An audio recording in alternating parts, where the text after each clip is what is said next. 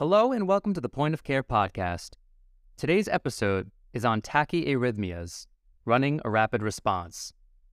As always, when you first walk into the room, get a first impression. Assess for the patient's mental status, whether they're in any acute distress, and what their general appearance is. Note any tachypnea, including evidence of increased work of breathing, and whether or not they might be protecting their airway. Get a sense of their current oxygenation.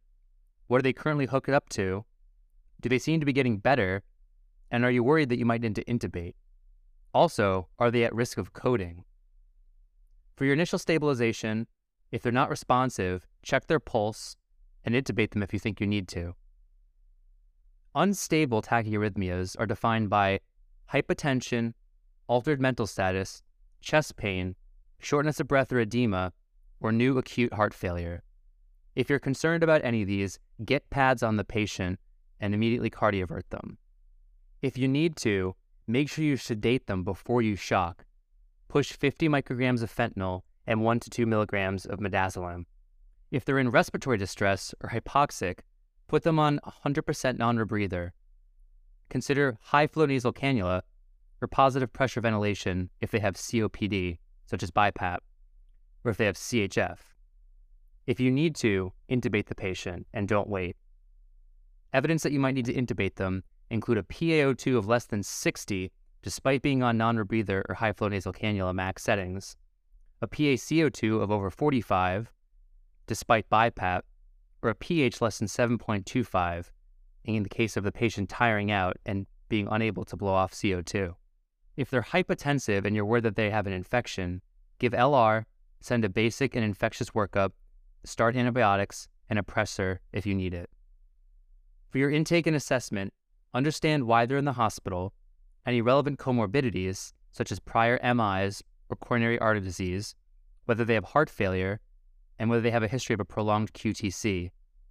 Understand what happened that day and any recent meds they would have taken, especially QT prolonging meds. Some of the most common meds that you might come across in the inpatient setting include amiodarone, fluoroquinolones, azoles, antidepressants, ondansetron and other antiemetics, haloperidol, quetiapine, and methadone. Also, make sure you understand what the patient's current access is and what their code status is, and any decision makers that might need to be involved in decisions.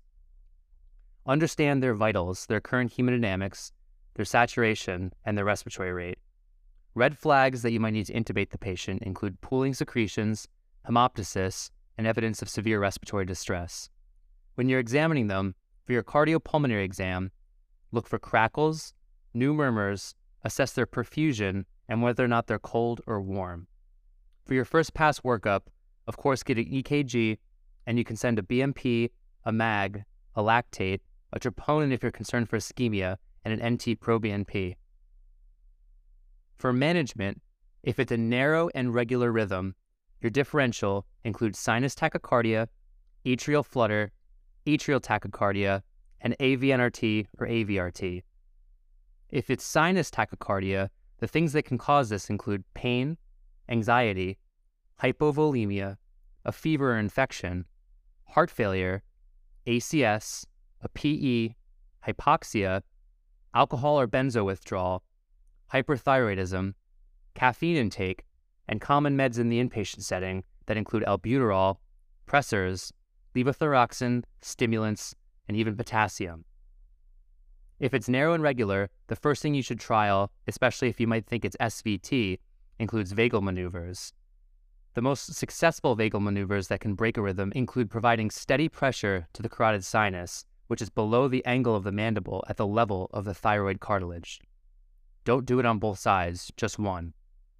You can also have the patient blow into a syringe for 10 to 15 seconds, and you can passive leg raise them to 45 degrees for 15 seconds. If this doesn't work, you should be considering medications, especially if you're concerned that this might lead to an unstable rhythm. For SVT, adenosine, 6 milligrams, 6 milligrams, and then 12 milligram push if it's a peripheral line, and then 3, 3, and 6 if it's a central line. If that doesn't work, you can trial metoprolol 5 milligrams IV or amiodarone 150 milligram IV bolus, followed by a drip. If the rhythm is narrow and irregular, Your differential includes AFib with RVR, multifocal atrial tachycardia, a flutter with variable block, sinus tachycardia with frequent PVCs. In this case, AFib with RVR or a flutter is the most common.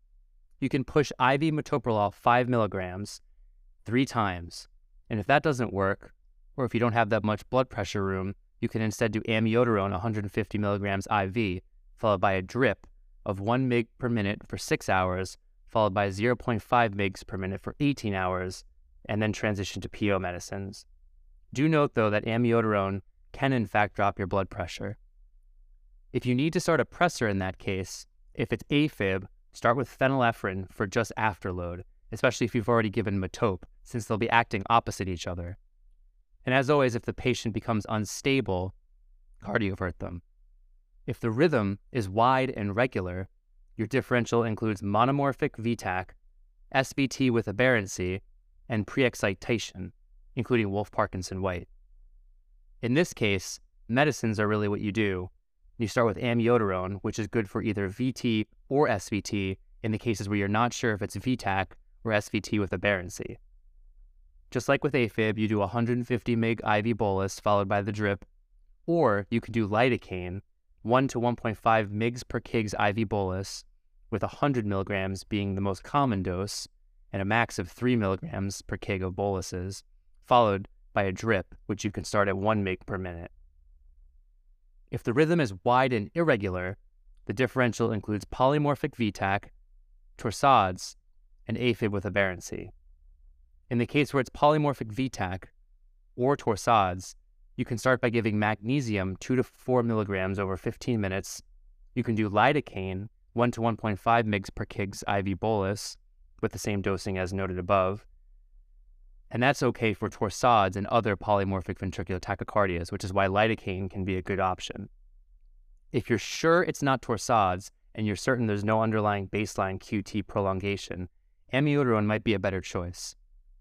You can also trial increasing the patient's heart rate with isoproterenol or do overdrive pacing. And if you're concerned that the patient has an underlying Wolff Parkinson White delta wave, choose procainamide. That's all for this episode. Check out pointofcaremedicine.com to see the templates we discussed, as well as the pearls, literature, and links to other resources.